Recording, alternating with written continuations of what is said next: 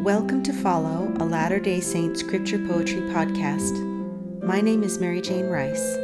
Thank you for joining me today. The reading this week is 1st and 2nd Timothy, Titus, and Philemon. The poem I'm sharing today was inspired by the story of Onesimus as recorded in Paul's epistle to Philemon, verses 10 through 19. If you'd like to read along, you can find this poem on my website at merrijanerice.com. Let's begin. Onesimus.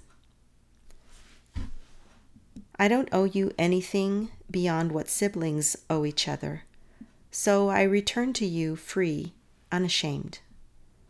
Christ has paid our debts and secured us as equals, children in an eternal family full of quirks and griefs, but also of love, faith, and powerful good sense.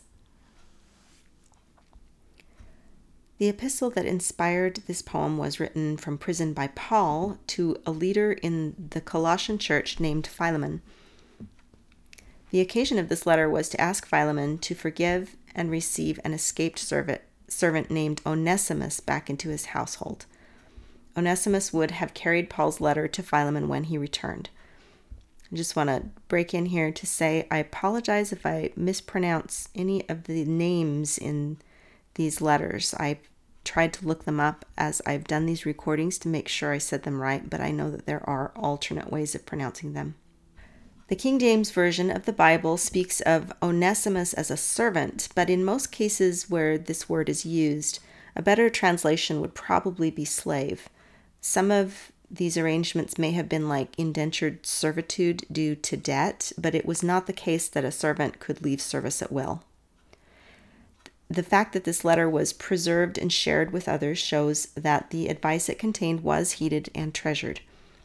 Still, it, it's a little uncomfortable to discuss this situation. Nowadays, we would never think that an escaped slave needed to ask forgiveness from the person who enslaved them this was really a different culture and a different time, and it's hard for me to identify with this viewpoint.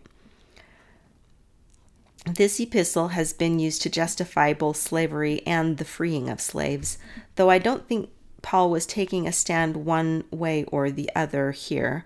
Instead, he seems to be asking Philemon to free Onesimus as a personal favor so that he can serve freely in the church. Onesimus means helpful or profitable in Greek, and Paul makes a wordplay on this name. He says that Onesimus had been unprofitable to Philemon in the past, but he would now be profitable for both Paul and Philemon. Paul says he could command Philemon to free Onesimus as a leader in the church with more authority, but he instead wants him to do so willingly. So he's modeling the behavior he wants to see from Philemon. He is sending Onesimus back as Philemon's brother now that he is also a Christian and a fellow servant. Paul valued all people as children of God and didn't think they were worth less depending on their class or status.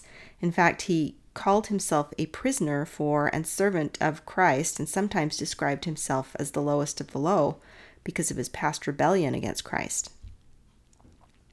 In this poem, I tried to imagine the situation from Onesimus' viewpoint. Why did he really why did he willingly return?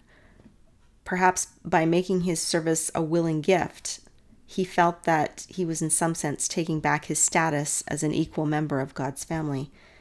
If it had been me, I wouldn't think I owed Philemon any sort of apology for running away, but the one thing I do think I would owe him as a child of God is to love and forgive him. It seems that Onesimus felt this way, and he trusted both Paul and Philemon enough to return. I think that must have taken a lot of courage. Now I'll read the poem for you again. Onesimus.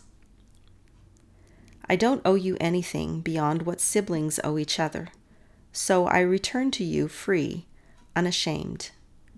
Christ has paid our debts and secured us as equals, children in an eternal family full of quirks and griefs, but also of love, faith, and powerful good sense.